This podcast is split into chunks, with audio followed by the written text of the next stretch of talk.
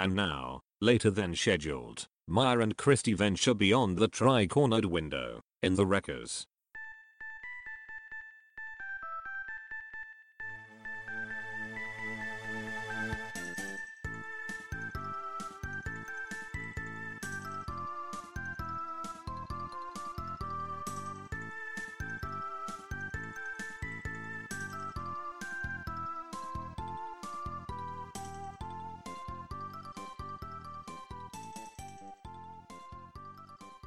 I've forgotten. Hi, Kristie. Hi. It's been a little bit. yeah, this is a kind of new venture for us because we're trying out a new format. Because usually what we'd do is we would just talk about both things we recommended to each other in one episode. But I think we started having concerns that there were some like tonal issues where we talk about like an incredibly serious fantasy book about like Yeah. the human condition and also a daft cartoon from the 80s about raccoons. So we've decided to split it up into two episodes where each thing we recommended gets an episode to itself. So this episode we'll be discussing the thing that Kristie recommended to me, which was a, a manga called The Night Beyond the Tri-Cornered Window by Tomoko Yamashita. It's I guess a horror. Like It's a lot of everything and not quite anything. it's like ghosts in that. Yeah. I think So- suspense thriller is more if I were to Yeah. even with the supernatural elements. and it's also yaoi kind of. Which we'll talk about. It's published by Sublime, which is the like BL. It's like the sub imprint of Viz. Yeah, imprint. That's the word I was looking Yeah. for. Of Viz Media that publishes a lot of your manga and stuff. And I've had like stuff from them. Like Kristie's bought me. I think Crimson Spell was one of theirs. Crimson Spells, uh, Sublime, yeah. Yeah, and that's definitely like That's Yaoi proper. yeah, that's like but fucking. Um, this Yeah. is more kind of it's more kind of like conceptually gay, I guess. I'm gonna we're gonna talk about it. I'm super excited. Yeah. So the plot is basically uh, there's a guy called Mikado. He's a clerk in a bookshop, and he's one of your like Bruce Willis Sixth Sense, I see dead people types. Um, Yeah. Where he like he sees go the the way that it's like introduced to the reader is really it's done really well because uh, he wears glasses and it shows him taking his glasses off and like all the people go blurry but he can see the dead person with like perfect clarity. So I thought that's like a really interesting and cool way to like visually communicate to the audience. Within like three pages, yeah, Yeah. of what's going on. It's like this is a guy who works in a shop. Ah, he sees dead people. Wait, no, Bruce Willis wasn't the guy who saw dead people in that, was he? No, he was the dead person. Spoiler! Oh no! oh no! Today was the day I was finally gonna watch it. Oh shit! No, I wasn't. Um, Yeah, I've never even seen it. but yeah, it's that kind of it's that kind of thing. Someone who can see ghosts, basically. Yes, they have the sight. the bookshop he works in, he gets like basically accosted by this guy called uh, Hiyakawa, who is like an exorcist, I guess. He's an interesting fella, huh? Yeah, I love his story. Everything going on with that guy is yeah, interesting. his job is he makes ghosts fuck off, That's what he decided it is anyway. He doesn't. Yeah. He's really making it up as he goes. and he finds that he can use Mikado as kind of like, I guess, as like an amplifier. An amplifier slash battery. Yeah, he Kind can, of. you know, he, he sort of puts his hand on him, and then like a big sort of glowy hand comes out of his chest, and he's like, "Where ghosts?" and um, it's kind of like a lot of it's played for comedy. It it is initially. because it's a yeah. manga. Most of all, the fact that to, obviously to do this, they have to get up close with ghosts, and Mikado is like understandably fucking terrified. Yeah. So he's basically got this dude like psychically siphoning off his soul power and also pushing him towards a ghost. So It's a good time. yeah, so that's kind of the I guess like the main like relationship. Yeah, the gist of it. I've done a bad because it's a really, really interesting series, but it's kind of hard to talk about if you haven't read it. You know what I mean? Like, it's difficult to lay the scene and express how subtle the images are and how they use it to tell their story, which is very quite low stakes, really. yeah, there's all kind of like a lot of the sort of like physical intimacy between the characters is like very tense because it's usually like involves banishing a ghost. Or some spirit, or. Yeah, and it kind of takes the place where in a regular BL comic where the sex would be essentially. Uh, I, yeah. because they don't. I mean, I'm like five books in and they haven't had sex, and I honestly couldn't tell you if they're going to. It's it's not kind of Yeah. leading up to what. It's not really like a slow burn romance. It's kind of like It's not. this this guy's just kind of dragooned this other dude into his ghost busting business and is like a bit like touchy feely about it, like literally. The funniest thing is the fact that, like Kristie said, Hiyakawa does seem to be mostly making stuff up as he goes along. He doesn't know the art of what he's doing. He doesn't even know the theory of Yeah. demon exorcism or anything. And you don't really realize that until this other character gets pulled in who does know those things and has like training on what he's doing. It's like very apparent Hiyakawa's just gone, oh, this works. So Yeah, he just does it. that. It's like someone who found out that you can charge your phone by like wiring it to a car battery. yeah, he's decided to do it. you can do that, but it's kind of dangerous, and there's probably a better way for you to achieve what you're going after here. The other character that Kristie mentioned uh, is a guy called Keita. He's like a psychic, and he works as a fortune teller, but he's like a bogus fortune teller, even though he's got real psychic powers. But he still like uses it to like help people. I really, he was my favorite character, which I know is not going to surprise Kristie. He's a good fella. Yeah, he's kind of like I don't know if there's like a term for it in romance, if there's like a name for the specific kind of trope, but he's kind of like the contrasting suitor, I guess. In K drama, we call them the second lead. Yeah. You've got like your main love interest for the protagonist, who in this case is Hiyakawa, and then you have someone else who's like more stable Yeah, but less interesting. but less there. Yeah. yeah, more stable but less interesting. The you know, the the the the St. John what's his face from Jane Eyre. Oh, yeah. What is his face, huh? Yeah, See, you don't really remember them as much. exactly. as You remember do you remember Mr. Remember Rochester Rochester because he really was an well, arsehole yeah. and he locked his wife in the attic. Yeah. But you know, you don't Remember that guy. the dude who just like he just fucks off to be a missionary or something. But Yeah. Kate is kind of out, even though he's he is actually like more interesting He is a good second lead, yeah. and like morally grey than a lot of those like characters tend to be because he's still he's kind of like a criminal a little bit. It's He's still on the outside. yeah, like they sort of refer to him as a fraud, but at the same time he does actually have psychic powers. Yeah. Everything about this is weird. Everything about this book It's is a very interesting, unique type of series, and that's something that the mangaka uh, Yamashita is very, very good at. She's really, she's wonderful. I really wish her stuff would take off better in the U.S. I wish people would take the chance because she's harder to sell, I guess, because her mm. work is more. I'm gonna say challenging. I'm gonna go with challenging yeah, that's not a bad description. her a lot of her stuff is is more challenging. It's it's good because you can get with it really easy, but the more you're with it, and the more she reveals to you about these characters and what's happening and their history and the characterization and how everything moves very quickly, but at the same time, very slowly. It's really masterful comic booking, I think. Yeah. in my opinion. because the whole sort of thing with Hiyakawa is that he either doesn't remember his past or he is affecting to not remember his past. Yeah. And he is kind of like, he's a mystery both to Mikado and to the reader. And to himself a little bit. Yeah.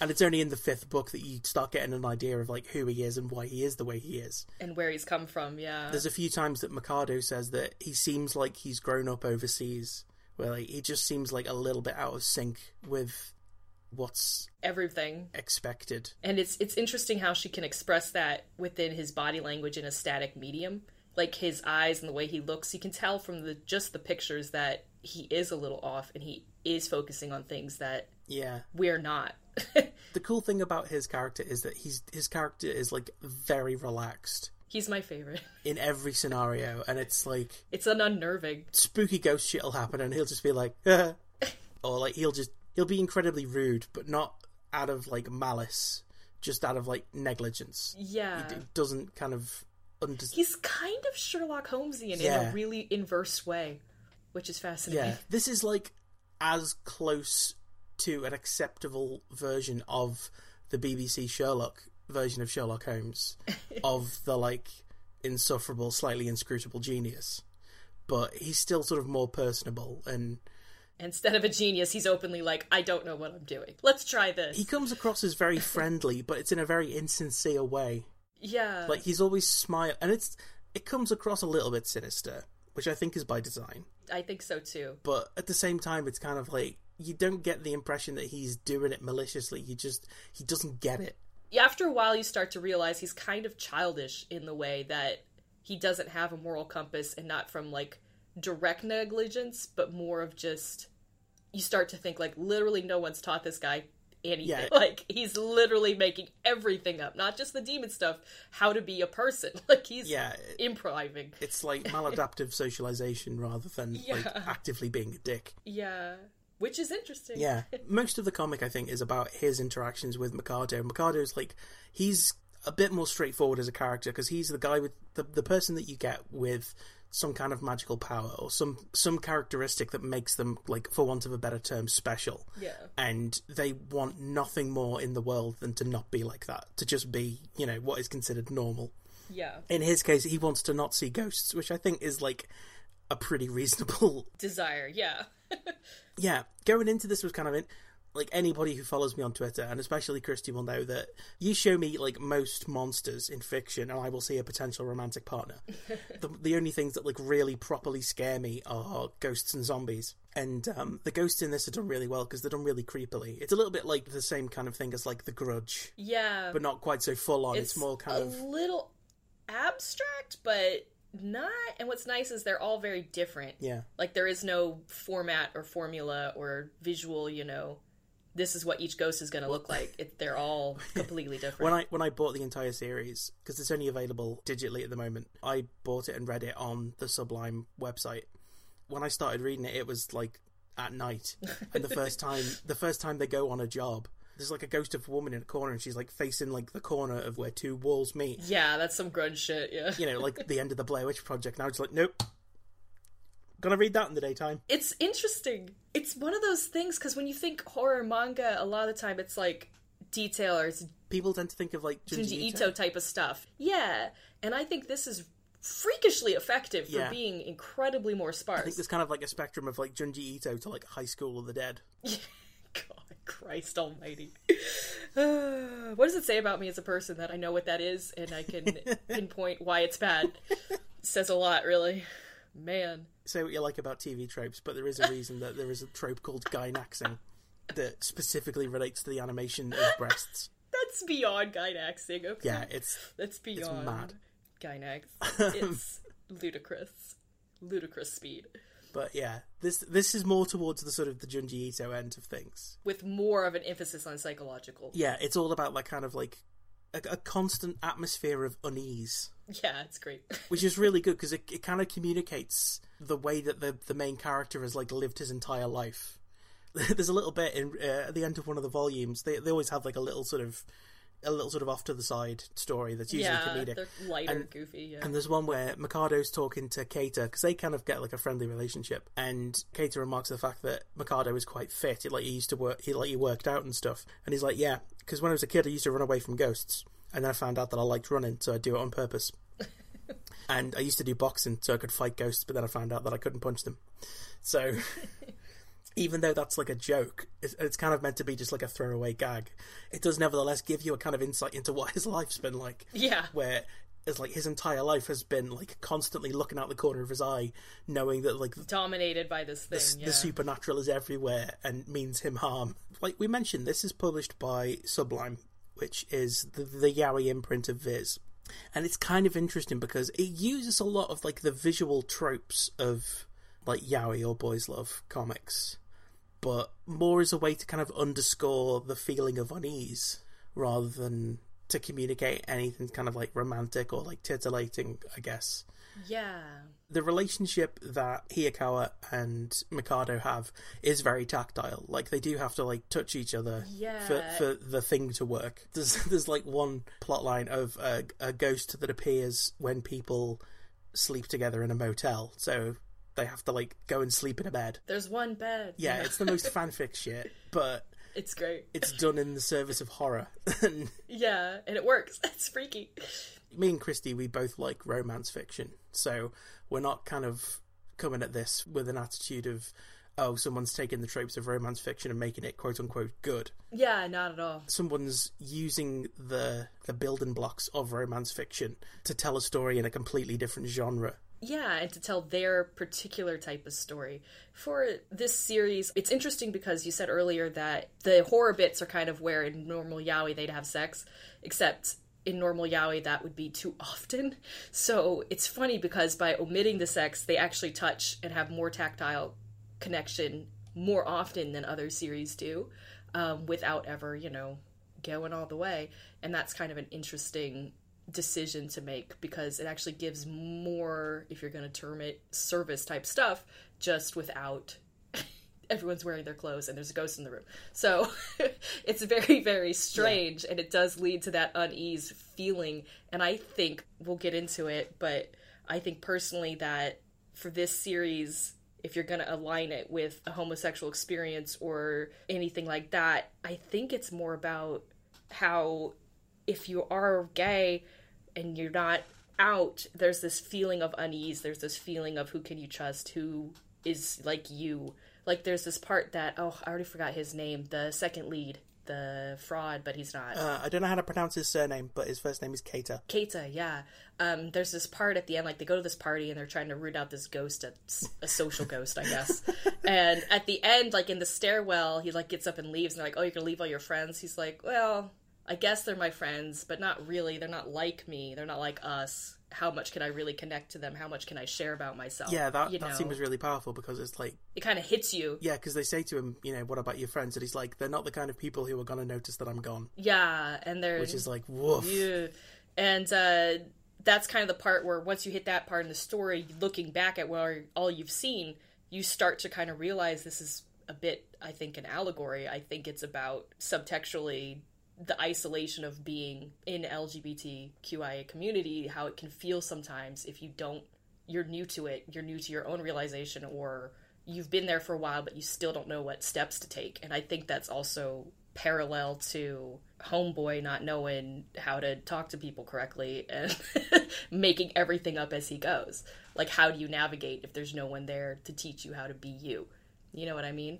And i, I think that's really really interesting and it's that layer again how it's very skillful in the story that it, it compiles. So once you get to that point you have all this evidence you have already read. And it, it's very impactful. It kind of hits you. There's a lot of parts in the story that are shockingly kind of for me anyway when i was reading it where i'd put the book down and be like damn I gotta, I gotta go for a walk.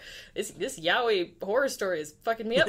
like this is some emotional stuff. Yeah. It's great. The way that it uses the kind of the romance tropes is interesting because, like I said, it's it's using the like genre conventions for a different purpose, and a lot. I think a lot of it lies like in like subverting expectations. Yeah, there there might be someone who bought this expecting that the the guys would fuck the thing that it kind of brought to mind when I was thinking about this was Mike Knoll from the Studying Granada podcast was yeah. telling me about a book called The Devil's Grin by Annalee Rinderberg, which it's like a Sherlock Holmes story, but from the perspective of someone who is neither Sherlock Holmes nor Dr. Watson.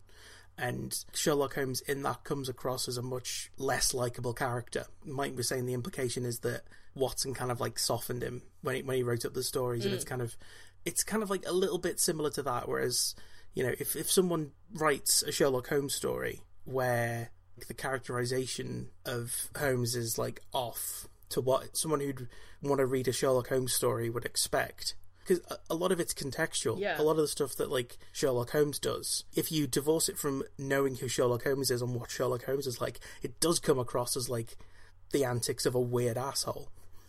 yeah. And the way that the Night Beyond the Tri-Cornered Window uses romance tropes is kind of the same thing. It's like if this were to happen in a slightly different context, like the whole thing about, you know, oh, there's only one bed. Yeah. It's like there's only one bed, but there's a ghost under it, and I'm going to forcibly remove your ability to move. Um, yeah. So you can pretend to be asleep, so this ghost will come out and, and creep on you. Um, a lot of the discussion that goes unspoken in the story is about consent. Although they do they do talk about it sometimes, but it's often yeah just uh, sometimes it's just played for laughs. Where you know Mikado was like, "You can't just grab me and leech off my soul power without asking," and was like, "What? Why? No, I will." And again, it kind of like sells the idea of him being a little bit creepy.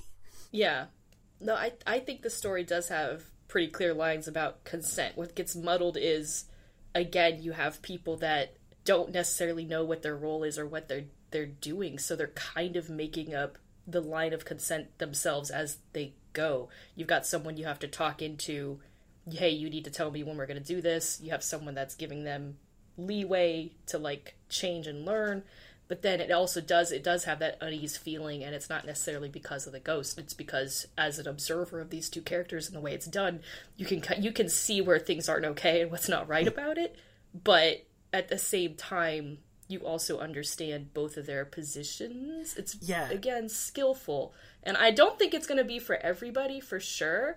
And again though because it's in the abstract supernatural space it, it's a conversation you can have without really truly i think going too far to upset people about having that conversation Yeah. For me, one of the most interesting relationships in the book is the one between Mikado and Keita, because they do have a kind of like weird friendship. But initially, a lot of it is to do with like Keita saying to Mikado, it's like, hey, most of this stuff this guy's doing to you is like mad, not okay. yeah yeah he's like i know you don't know that and obviously he doesn't know that but just so you know now not okay. The thing that it reminded me of was um, we must have talked about it before at some point, but there's a series of fantasy books that both me and Kristie like. The the Farseer series by Robin Hobb, and the main character in the first trilogy of that Fitz. He's got this thing called the wit, which means he can talk to animals, that's what i okay cool. And he he develops a kind of like spirit bond relationship with a wolf cub named Night Eyes because he's he's growing up in like the capital city because he's like the illegitimate son of a prince, but in universe the wit is kind of it, it's kind of analogous to like witchcraft. If anyone knew that he could do it, he would be hanged and burned over water and stuff. So he has to keep this thing a secret. And then in the third book of the first trilogy, for the first time in his life, he meets other people who have the wit. And they kind of tell him it's like really frowned upon for someone to make this spiritual connection with an animal when the animal is essentially a baby. yeah I think they actually say it would be like a man marrying a baby. It's it's that level of weird. But because Fitz didn't have any context for no one was there to teach him and the society refuses anyone to talk about it he didn't know he genuinely had no idea and a little bit a lot of like Hiyakawa's stuff is kind of like that. Yeah. It's like he can do all this stuff and even the people who didn't have like as sheltered an upbringing as he must have, by their own admission are making stuff up as they go along. But they have a better understanding of the dangers and like for want of a better term, the rules. Yeah. Whereas Hiyakawa like his like entire character is based on he finds something that works and then he just incorporates it into his like toolkit. and he watches what others do and he's like oh i could try that i guess he's really making stuff up like he's improvising magic basically uh, through watching others and then coming up with an idea Yeah. and then seeing if he can do it he's kind of like a mad scientist really because he does not stop to think about if he should Yeah. do this it's kind of portrayed like as as dangerous and unsettling as it sounds like it would be. yeah You know, it it would be like it would be like a child figuring out how to use a nuclear reactor through trial and error. you know. There's oh, there's a great line in a Terry Pratchett book where it's it's one of the witches books where they with like two of the senior witches find out that some girls who want to be witches have been going up to the standing stones and like dancing around and stuff. And the way their reactions described in the book is like a nuclear engineer finding out that somebody has been banging two pieces of uranium together to keep warm. and it's that kind of thing. Like a lot of the time, our kind of like view into this world is through Keita, and Keita is just constantly saying to Mikado, "Yo, that's fucked up, dude." The reason that I sort of talk about Keita in terms of being the second lead is that he is like directly contrasted with Hiyakawa, and he's the one who's saying to Mikado like all the stuff that Hiyakawa's doing is is wrong basically. And then you see like Hiyakawa's processes, and you realize that his kind of approach to everything is just this is what works for me, and I'm going to do what works for me, and if it doesn't work for other people, that seems to not even occur to him. And, you know, you do sort of slowly get context for why he is like that. And it's very interesting, but at the same time, you're kind of reading it like, Jesus, dude, this is. Why? Why? Why are you like this? and then you find out why he's like this, and you're like, oh, that's why he's like this. and it, it again it hits really hard there's just this other character we haven't even brought in the detective but when you when you get to that final i don't want to talk about it too much when you get to that volume where you do learn about um Yeah. Um, Hiyakawa's stuff there's this amazing interview process that's non-linear it's really hard to describe without having to read it, but it's one character talking to another character through time, interposing two different interviews on top of each other, and it takes place over like four or five pages. Yeah. And it's just really cool. it's a really cool bit of comic booking scene. The the cop character Hanzawa is I I have a soft spot. For, I adore him. I have a soft spot for like old rumpled anime and manga detectives. And it all goes back to Zenigata from Lupin the Third.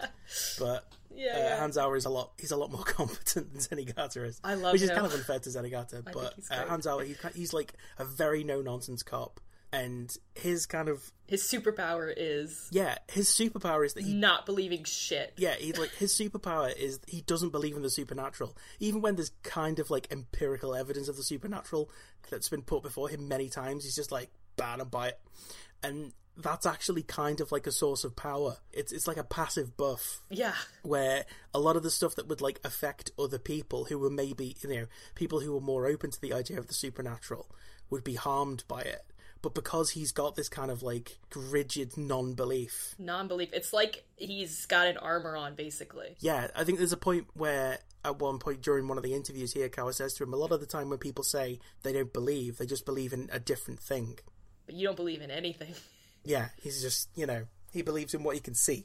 He believes in what he can directly experience in the material world. But he still, like, brings in Hiyakawa and Mikado as, like, consultants on cases that are weird. Like, even though he doesn't believe in it, maybe it's kind of like he sees it as, like, a placebo effect. I think they explain it away. He's like, I've been uh, doing this detective work for so long that if anything, literally anything, will help me solve a case, I'll just do it because I just want to get it done. like he just wants to solve the thing and be mo- and Yeah. moved on already. That if he hears, oh, this person helped out one time, he'd be like, all right, call him in. Whatever. Like he, he doesn't believe so hard that he'll call in a psychic and be like, do your thing. Whatever. like you know what I mean? Yeah, he's, he's, like, very resistant to the idea of there being such a thing as psychics. yeah. but he's like, sure, whatever. Results are results. Yeah. There's another character who we haven't talked about, who is um, this girl called Erica, who is kind of like it's that thing that happens sometimes, especially in anime and manga, where you get someone who's kind of like they could be the protagonist of a of a different series. Yeah, easily. And I guess the series that Erica would be the star of would be called something like "I was a teenage necromancer for the Yakuza." It'd be called Death Note. Yeah, she basically curses people for the Yakuza, and she's got like a Yakuza bodyguard. Who's amazing. Yeah. And he's just this very kind of like no nonsense. I mean, he's not like Hanzawa in that like it's not that he doesn't believe because I think like he's He's seen enough, yeah. he's seen enough of the shit. He knows that something's up. But he's for him, it's kind of like a job. It's like I've got to protect this girl, so he just focuses on that and lets her do her weird stuff. Erica is kind of like originally positioned. Uh, you think you think she's You going think to be she's the the big antagonist? bad, yeah. Yeah, uh, you think she's going to be like the Moriarty if you use like the Sherlock Holmes Yeah. analogy, but it turns out she's more like, in a way, she's kind of just as much a victim, but also not because she's she's a little bit like Hiyakawa in that she seems a little bit off. Yes, for sure. A lot of the things she does are for the sake of expediency. She obviously just has like a better handle on What she's doing, yeah. what is or isn't considered the proper thing to do with her like psychic curse powers and stuff. But she still does them because she has to. yeah, a lot of the time she's not doing it out of choice. You do see like a couple of things where she's cursed someone on her own initiative. Yeah. But most of the stuff that you see her doing is kind of is being mandated through her dad and this guy who's like who's called the professor. So if you wanted to, you know, He's the true big bad, yeah. yeah, he is the Moriarty. He's literally called the professor for a Yeah. start. So, and he's involved with this cult, which we we can't seem to discuss horror manga that doesn't at some point involve A a cult, cult, yeah. a cult about light. well, I, I think that's a lot to do with uh, a lot of things. Yeah, that's sort of harking back to like stuff from like relatively recent Japanese history. Um, and ongoing, yeah. yeah, um, I, duh, I meant politics when I said history. Same thing. I am dumb. But yeah, it, it's interesting to see the kind of the interactions that they have as characters, and you get a sort of sense of the larger world, and then you see like Erica interacting with Mikado, and again she, she kind of like echoes a lot of the conversations that he has with Keita, where she's like. I don't want to say that she's also positioned as like a potential love interest I don't think so. because she's like a teenager. It's more that she's kind of like taken an interest in Mikado because like his powers and his abilities are interesting. The way it's described, it's almost like his his soul is too big for his body. Like he's such like a profound source of like spiritual energy that people are like naturally Drawn to him. Yeah. yeah like you know people who are spiritually inclined. I guess. They they mention a few times that they kind of generally always know where he is, and they never explain what that means. But I think it's something along the lines of his aura or his his power is so immense that once you have contact with him, you'll just kind of always feel a tugging, like you kind of know where he is. And I don't think it's intentional as yeah. it's like the first time it comes up is it, it's I think it's like it's meant to be sort of played as one of the kind of semi creepy joke aspects of Hiyakawa where he just like sits down in front of Mikado Yeah. in like a cafe or something and he's like how'd you know I was here and he's just like I always know who you are and he just says it as if it's the most obvious thing that that's kind of another thing about his character he, he's that- an unnerving character and Erika herself is also pretty unnerving too she has kind of a similar body language thing where she always seems a little disconnected and a little distracted when she's talking to other people you know what i mean i think she's a really interesting character i think she's my favorite character uh i ultimately this surprises me not at all um, I was, well, Tomoko Yamashita is very, very, very good at. I hate saying you know she's really good at writing female characters, but it's true.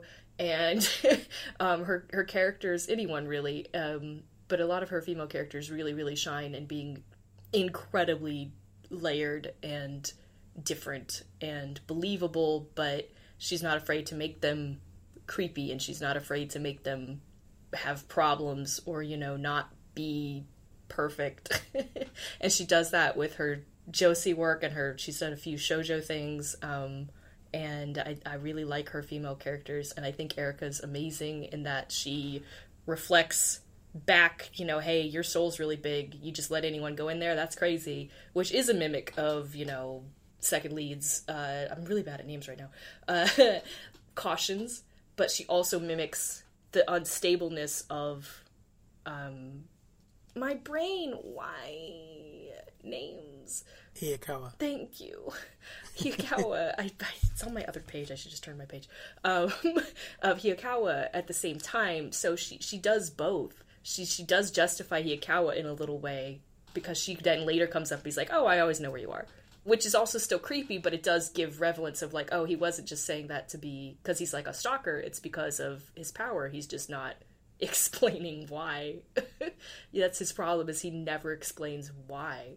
An interesting thing to to go back to sort of Keita and the sort of communication aspect and like the contrast that you often get between primary and second romantic leads in romance is there's like one chapter where Keita kind of partners with Mikado to do the kind of work that he does with Hiyakawa Yeah. and it's the the contrast is very different mostly because Keita is kind of explaining the process as he goes to Mikado yeah. as it goes, and he's like he's drawing like wards and stuff to make sure that he's protected, which is a contrast with how Hiyakawa does it, which is just like right there's a ghost, here we go, and shoves him literally that way yeah. Pushes him towards the ghost and doesn't tell him what's going on, barely explains it afterwards. And I think you know I don't know whether as an audience we're meant to sort of make much of that, but it feels so deliberate that I kind of think we're supposed to see like it. It would probably be better for this guy if he was partnered with this other dude.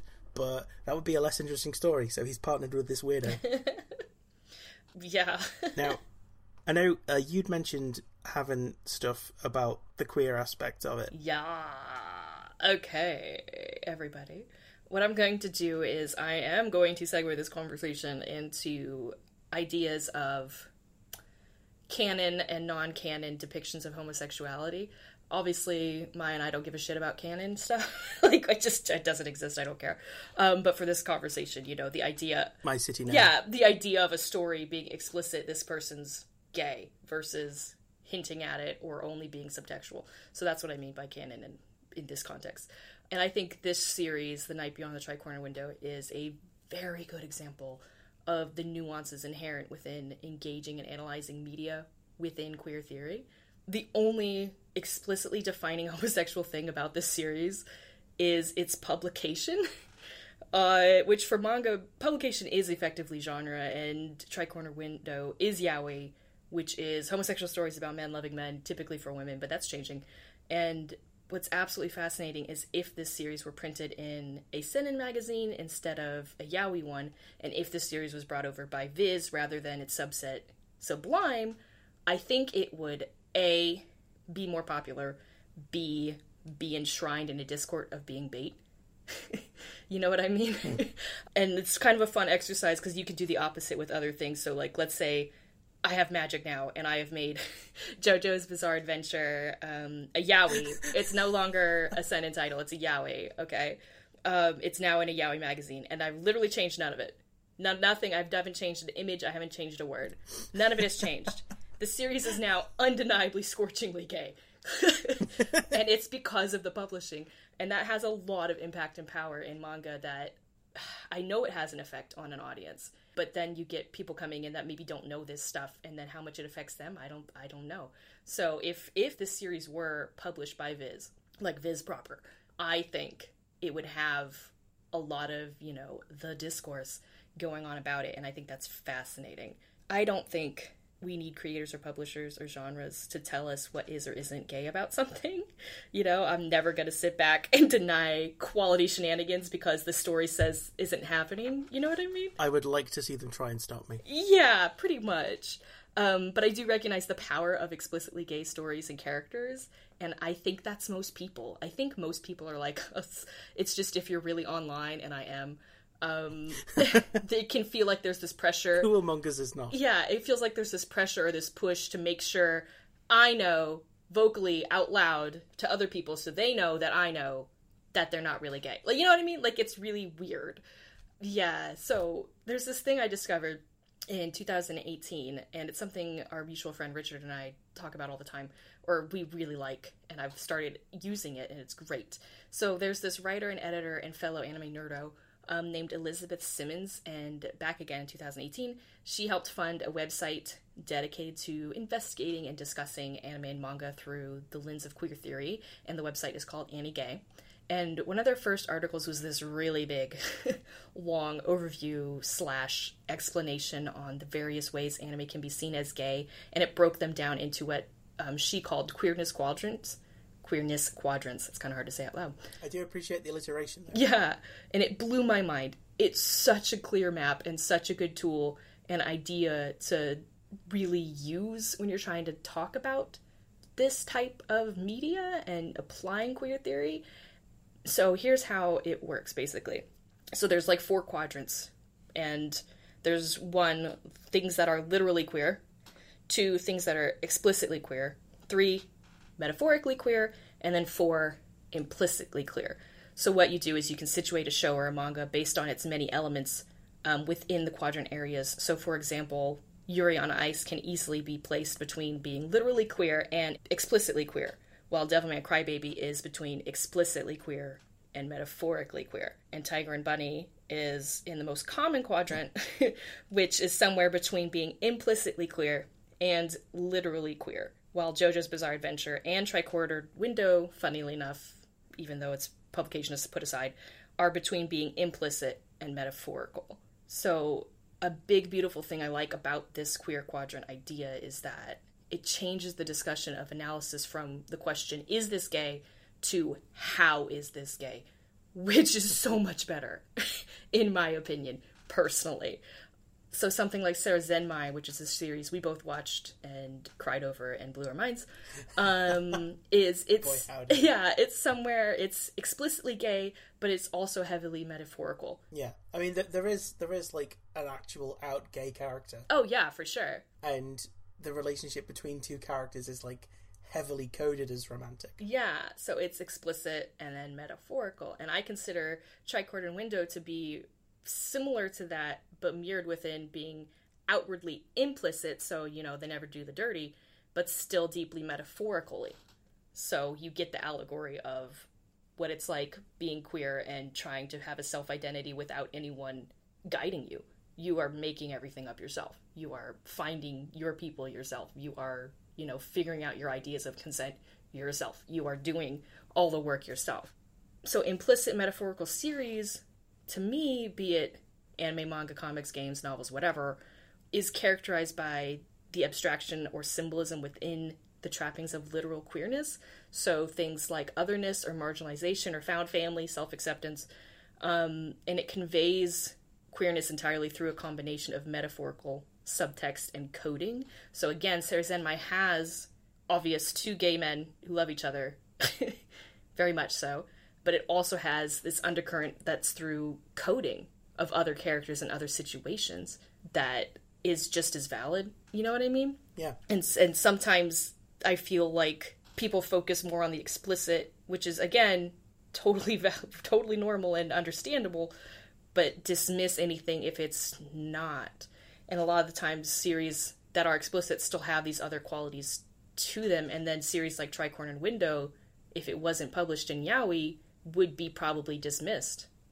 Do you think there's like a generational aspect to that? Because I know a sort of a lot I of always I want to I don't want to say there is. yeah. I I thought for a while maybe there was, but I don't think there is. Because I know, just sort of like anecdotally, it seems more common to me to be talking to like queer people who are younger than me, and you know, they, as they rightly should, have come to expect Oh yeah, like they want way more than me, which is totally fair. like canonical acknowledgement of Yeah, there being like queer characters and queer experiences within the text, whereas people of our generation, we're kind of used to doing the, the work ourselves, you know. yeah. I I think the reason I like implicit metaphorical stories. I'm not trying to say that as like you know kids these days don't know how. Oh yeah, no, no. I Back in I'm, my day, I, I'm not I doing think, like a four Yorkshireman sketch. No, I I'm just, totally. Like, I'm up I, there just- with I think you. it's interesting. I, I think, well, yeah, mostly I think it's interesting. I think the younger people younger than me have done, in a way, more work than I have to get more openly queer characters and stories. I think we we've paved the way in a certain aspect, but blah, whatever. Anyway, yeah, no, dig to the young kids. Don't come for us. We're for you. We're on the same side. Um, but I think the Please reason don't cancel us. please don't. I think the reason I like implicit metaphorical stories has to do with the unexpected and that self-discovery aspect, you know, that's embedded in those type of experience and I it gives me personally a sense of control mixed with wonder a lot of times. Like there's uncertainty within these kind of stories, within titles like Tricornered Window, Megalobox, Ava, Gundam, Sound Euphonium, Free, um, the first seven season of the X Files. Like I like, Like any given season of Kamen Rider. yeah. Oh God, I like that tension of implicit romance, and I like it when maybe the characters themselves don't really know their own feelings or how to take or read events, and that feels really realistic to me, even within the total unreality of like a mech battle or demon exorcism. like implicit romance feels more soulful to me. I just want to say, Kristie, I know how hard you want to be, you want to talk about Promare right now. I'm doing nothing of the sort. I know that it's burning within you like a fiery brand, no, no, And- no. and you're just grasping it Nope. to to tamp it down until a more socially acceptable time for you to splurge your feelings out. I'm being a really good co-host right now. I just want everyone to acknowledge me for a moment. I'm doing a really good job. um, and um, If you want, I could just take my headphones off, no, no, no, and you can do it, and then you no, can clap. no, no. Um, and then my last bit here is another more personal reason I think I latch on to implicit metaphorical queer stories again, and I like using these queerness quadrants, and I am very much for one allowing people to guide their own way through stories, and then two, again, I I don't feel the need to demand personally people do characters and things the way I want, you know, because, and this may sound weird, and it makes sense to me in my own inner space, and maybe it does to other people, but it feels to me that as a bisexual person, there is this intense pressure to prove I'm bi a lot of the time and to prove I deserve a space in the LGBTQIA community. And that pops up a lot in more serious discussions of queer medias in ways I don't think people realize and they don't really necessarily intend. And one of them is the idea that media isn't queer if it's not explicit, and that something like Tricornered Window, where it yaoi, would be positioned to prove it's gay or not. And that, to me, it's a stone's throw from demanding media to be canon gay only to understanding real people in the same way. And I find myself genuinely uneasy when I see over and over again, and because I'm a very online fanish person, that the only real gay media is explicit, and I can't help but internalize and understand from that interpretation of media to be as an indirect kind of indictment on my own actual existence. like it's classic overthinking on my part and, you know, slight narcissism certainly, but it does I know show up the most common as a form of biphobia, which is always prove it. Like as a bi woman married to a man and I have kids, I'm not a canon gay and I have nothing of worth to share with the queer experience. You know what I mean? So that's what it feels like when people make that argument sometimes. And it's really hard to kind of worm your way in and be like, well, actually, you know. So I, I this series really, I think, uh, has given me a, a way to think about it and, and give me the terms and words I need to express why I like these kind of stories. And that's why I wanted to share it with you so I could, you know, express that of myself and then, you know, share it with you basically because we're friends and I love you. yeah, love you too. I mean, that's kind of the like the gist of the show also. Yeah. I think everything we recommend to each other is on the basis that we think the other would enjoy it. But there's also a kind of element of I want to talk about this. Yeah. I want to force someone to have to talk about this with me. Absolutely. I want a, I want a, I want a platform for these thoughts. so I'm more than happy to provide that. Yeah, and I really I really enjoyed the comic. I liked you know I like the artwork. It's got a very kind of like scratchy quality to it that really kind of sells the unease. I think, and the way that the protagonist is kind of like on edge all the time. It's got all this like subtext going on that yeah. I I agree with Kristie in that you know a lot of the time I kind of find subtext more interesting than actual text. I do too, and I genuinely don't know if it's that just from experience and again our our fanish generation or whatever, or if it's just something that I would be doing anyway. You know what I mean? Like I really don't know. And it doesn't Yeah. matter at this point. I mean, if I see like you know, if if there is space for queer subtext in media, for me that's like a thing for me to go. I can make my own thing out of this. yeah, it's that's what I meant when I said it give, makes me feel like I have more control. Yeah, it's less about sort of ownership of the thing that you're a fan of than it is using it as like a raw material to extrapolate and build on the kind of feelings that it makes you have. Yeah, it's interesting because when a series is more explicit, I feel like I, I have less of a say, I suppose, even in a fanish space, to do what I want. I feel more beholden to their characterization and respecting that relationship and things like that. I don't I don't know how to describe it. Which that might be more of my age. that part specifically might be more of my age. Yeah, I mean, occa- occasionally there is discourse online about people like head canoning characters who might be sort of canonically somewhere on the queer spectrum as being in a slightly different position, and people sort of, I don't know, it's. I want to be really careful how I sort of characterize this because it, it might sound like I'm being like dismissive of people, which I'm not trying to be. But there's kind of like a mindset that I think of as the queer Hogwarts mindset, where good- it's yeah. like it's like very very rigidly delineated into different aspects when a lot of the time you know there's a, there's I mean I identify as bisexual but I identify as bisexual in a way that a lot of people would use the term pansexual. Hmm. It's just you know I came out when I was 16 that was about 19 years ago. So I tend to think of myself as bisexual and there's like a whole sort of like history of bisexual like literature that goes back to you know the fact that it doesn't just mean attraction to binary genders and stuff Yeah. and I think sometimes the flags don't help I think I understand why the, the flags, flags, exist the flags. I love the flags, but I hate the flags. Yeah. the flags are like I- the Hogwarts houses. I get it. I Yeah. totally. I laughed when It's you like- said that because I was just blown away by how accurate it was. I understand why the flags exist. It's just, like you said, you know, I, I kind of. I bought like a rainbow hoodie once, and the reaction I got from some people was, "You shouldn't be wearing that because you're not gay." and it's like, shut up. Yeah. It's colours. also, most of the flags are fucking butt ugly. So there's that. Like the original lesbian flag had an axe on it. That was cool. I'm not a lesbian, but I'm just saying, I'm Welsh, so I have a very high standard for flags because our one got a dragon on it. It's like, do you know you can do that? Did you know you can put like monsters on You it? can do whatever you want, really. Yeah, We can have like a bisexual werewolf. we should. Makes sense, really. But yeah, so I think a lot of the time it's like, say, like if there's like a character who is a lesbian and someone headcanons them as bisexual, you know, if lesbians have a problem with that, then you're like, obviously, yeah, I understand that. I understand why. It's just. Does it really matter in the wider scale?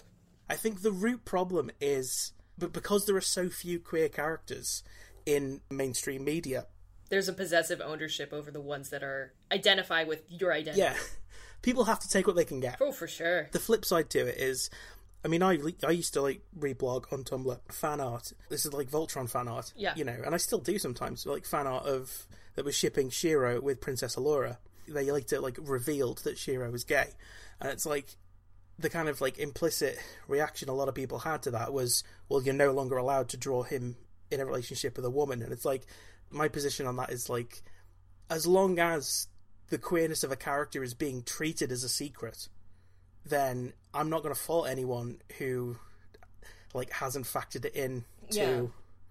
Their ship. It's like I don't think it's reasonable to say to people who've invested all this sort of like time and feelings into the ship to say your ship's not valid. You know, It's been sunk now. Yeah. I sentence you to invalidity. And it's it's interesting to see that with the tricornered window because because it's incredibly vague and it's more dealing in kind of like feelings and almost like symbolism. Yeah, it's like abstract symbolism. It's it's great. Yeah. I love that shit. I know that like if if you had a mind to, you could hold this up as like the the epitome of queer baiting. Yeah, easily. I think, you know, that kind of misses the point of what it's doing. It's not so much queer baiting as it's using I don't want to say tropes, but Common story beats. Yeah, and it's also kind of like allegorizing like queer experiences, and I know that like that that's not for everyone. Certainly, like in terms of like racism, we've got to the point now where people's like we don't want like a lot of like sci-fi and fantasy is predicated on the idea of oh, what if racism happened to white people? Wouldn't that be fucked up? Um, Now we care. Yeah. yeah, but um, you don't have to make it magic to care about queer characters. Yeah. But my view is like th- that's conversations that you have with the cisheads. All right, I'm I'm bisexual and trans and non-binary. I just get to have a good time with this. I mean, I think about it critically because I do about every you know all the media that I consume. I try to think about it critically, but at the same time, don't at me. Yeah. You know, I am 34 or 35 years old, and I do not need this. the way I go, I look at it is, I think I lean towards you know the implicit stuff because again it's that control factor. If if no one tells me outright you can't do this then i'm just going to do whatever the fuck i want. And so if the canon's really subtextual and it's more allegory or it's more what i can see in it then i i feel like i have this get out of jail free card this free space on bingo where it's like anything goes i can do whatever i want. Yeah. and anyone else can do whatever they want. Like i don't really care that much what other people are doing frankly it's why like because I see like sometimes on Twitter people talk about like ships. Um, I see a lot of it like in Transformers fandom of the like IDW comics especially, where people will say you know this ship isn't valid. And I know that's like that's their opinion and it's often done as a joke, but yeah like there are people who I know who they genuinely don't like the idea of say like shipping Windblade with Starscream, whereas like my view is. That's a pretty interesting pairing. But, i was know, just gonna say that's the most interesting pair frankly you can get some interesting character interactions out of that, which is kind of the point of shipping for some people. Yeah. Um for me it's always about what's the most interesting and fun. And that's not always necessarily the most happy thing, and it's not always necessarily the good thing. And I think that's maybe a generational thing that again, I'm not punching down on any kids or anyone younger than me. I have no intention of doing it. I just I do sometimes look around. I'm like, I don't think I get it anymore. it's the Grandpa Simpson moment, you know, where I'm like, I oh, was just thinking that. they changed the it, and now I don't know what it is, and I'm old. I used to be with fine. it, and then they changed what it was, and then what I was with wasn't it, and it'll happen to you. It'll happen to you. It'll happen to you. And I kind of am like, well, if I'm on some continuous timeline and my bus stop is here, then I guess I get off here. Like, I can live in this space I've made so far this much up to this point. That's fine. you know, and I'm, I'm not a fan artist. I think maybe sometimes the different areas in which people express themselves in the fanish space can be more of a target depending on blah, this factor and that, and blah, blah, blah. Um, I just do fan vids, which have like no views anyway. Yeah. And they're not like Minap fan vids or anything. So I think the view that sort of people tend to have of, of like me and you is because I think I've seen people sort of say this to both of us is we like the the stinky garbage characters. I love the stinky garbage man. They're my And sometimes we like the stinky garbage media, but we don't try and kid on that they're not those things. Oh yeah, no, I'll own up to it in a second. We're very I upfront that we like the garbage. I like and the thing we like is garbage. We're not going to try and I You know. mean, like Chris Kristie is not the kind of person who will bullshit you into trying to believe that like Kill la Kill is a feminist masterpiece. oh no, I'll talk to you about like the classism in it and like its interesting aspects of like Japanese uniform culture. Absolutely, hundred percent there for it. But I love Gainax bounce. I like when boobies bounce, and I will watch it for the booby bounce. And if you ask me, I'll be like, boobies bounce in it. That might be a, a deal breaker for you, but it sure as shit isn't for me. Yeah. I play Dead or think- Alive, people. I don't give crap. The general consensus that I've seen seems to be that it's not so much when people do like things that are like for want of a better term problematic. It's when they try to pretend that the problematic thing isn't. Yeah, it's there's a fine. It's it's one of those I know it when I see it type of things, which is Yeah. so irritating, but it's true. I've gotten pushback when I talk about, you know, like before when I talk about like the racism in Lord of the Rings. And it's like a lot of the stuff in Lord of the Rings is like undeniably racist. Like yeah, you know, we know from like Tolkien's writings that he held racist views, and people say, "Oh, well, it was you know, he was, it was a product of the time." Where it's like that's not really an excuse because there were like anti-racist white people in Tolkien's time, yeah, but at the same time, it's like, so what? Even if it was like not an unusual thing at the time, you know, it's like when people say you can't judge like a historical work by today's standards, and it's like, yeah, you can. yeah. You can do both. Guess what? I'm doing it right now. Guess what? Try and stop me, bitch. You could do fucking both. it's good to understand things in the historical context. That's really good. It's also great to be able to pinpoint why it's not good in our context now, Yeah. in the contemporary context. You can do both. I can understand why the Merchant of Venice is the way it is. That doesn't mean I have to give the Merchant of Venice or William Shakespeare a, Pa- pass. yeah, Yeah. yeah. I- I mean, he's dead anyway, bitch. What do you give a shit? Yeah. whatever. He ain't getting any deader. Who am I harming? Like, you're the art's still here. Yeah. It's still a classic, and it's still going to be performed. I can just also say, hey, fucked up. huh? And you know, if if someone were to make the criticism of the tri-cornered window that it I don't think they would because of the yaoi publishing, but as an exercise, if it were, absolutely, go on. yeah. If someone wanted to make the argument that it is like engaging in queer baiting or it's like operating in like a similar space to queer baiting, I'd be kind you know, my response would be kind of like, yeah, that's fair. Yeah, no. You know. I, in that context, I'd be like, I see what you're saying. It's like I understand how you've arrived at that conclusion. I understand every step of the process, and I'm not even saying that I disagree with it. I'm just saying, like, if you just want to reduce it to consumerism, by me buying every single volume of Tri-Cornered Window, I've given money to a company that does publish like explicitly gay stuff, stuff that will fall on like the the farthest gay end of the spectrum that Kristie was talking about. Stuff, you know, stuff where stuff goes in butts, the the the butt the butt touching stuff, you know. So it doesn't exist in a vacuum. Yeah, my frustration is more in the realm of more in the realm of how this is again an online a very online feeling is how the discourse can sometimes feel like people are indirectly trying to corral you into believing or thinking of something a certain way. Yeah. And if if the Tricorner window was published by Viz and it was embedded in a discourse of queer bait or not, I think my frustration would be like, yeah, I see what you mean. I don't disagree.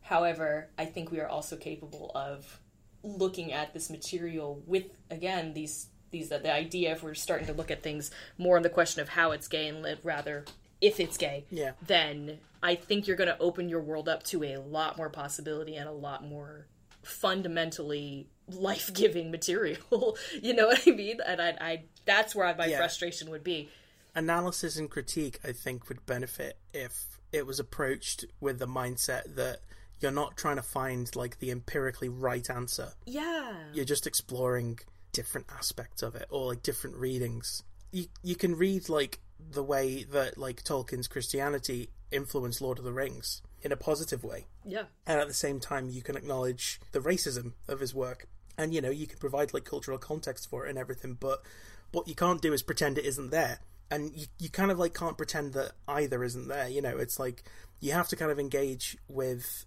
positive and negative aspects of a work in the same way that you know an author's intent doesn't matter at the same time you can't like definitively discard it Yeah. it's like when people say separate the art from the artist like if that's someone's choice then go nuts but i don't understand the point of that because it's like part of the reason that i'm consuming this art is to relate to the person who created it you know I sure know. not not like in a direct personal way. It's just it's like this is the thing that someone created. I don't understand the idea of of, of consuming media and not being conscious that it's like a thing created by a person or by people. You know? Yeah. I think that's something that's up to everybody individually to decide how much they're going to give the author and who they are versus what their product is. You know, their art is and what it's saying or what they think it's saying and all that and what it says about them or what they're trying to say about other things. I think that's all just something everyone comes up with on their own. It's just for me, for the online space, the internet being a thing where I engage, you know, my fanish output the most. And for being a place that says the author is dead a lot, it doesn't feel like that a lot of the time. And I, I, I think it's an interesting shift, and I, I overall think it's been a good shift. I think it's important to understand who's making things and why you know, if they're going to share it with you, or to understand who's making things and why through their work itself. I think they're both completely good, and I think they should be in tandem, you know. And then again, though, it's up to everyone to kind of come up with their rhythm themselves. There is no set answer, and that's the real linchpin of where I get upset sometimes when I see things that's like, this is bad. And I'm like, well, yes, but no. you know, like it's this very I found that like I'm not, it's not so much that I give like queer or even queer coded media a pass. It's that I have more patience for it. Yeah. Which I know kind of sounds like the same thing, but it's more no, like I I understand. I'm personally. more likely to give something the benefit of the doubt if I can tell that, or even if you know if there's just space to like interpret it that way. But a lot of the time, it's like if something is like definitively heterosexual, I'm just like yeah, whatever. I I feel the same way. I mean, I'm at that that point myself a lot of the time. I think I have more of a patience for strictly heterosexual stuff in general, but that's a lot through just experience and that's all you had to eat off of for a long time. So, you get you get used to the taste, you know. And I can like dip into that and I like my K-drama, but a lot of K-drama is really subversive, which is a completely other podcast. Um, but uh on the surface, I'm sure looks- one day you'll recommend me a K drama as a pretext Oh, to talk gonna, about that. It's gonna happen. Um, but on the surface, it looks, you know, crazy, super rom commy, whatever. And sometimes it is, and sometimes I like it, and sometimes I go, you know what, this isn't really working for me. And that's just personal choice. When it comes down to it, kids, it's personal choice. Yeah. like everything. But Tricorner Window is fantastic, and you should definitely get it, and you should buy it so that they buy more Yamashita manga and bring it over, and mm. that Sublime can keep kicking because they're like Yeah. a like godsend. There's five volumes of Tricornered Window at the moment. There's a sixth volume due out in October, which is Yeah. next month as we record this.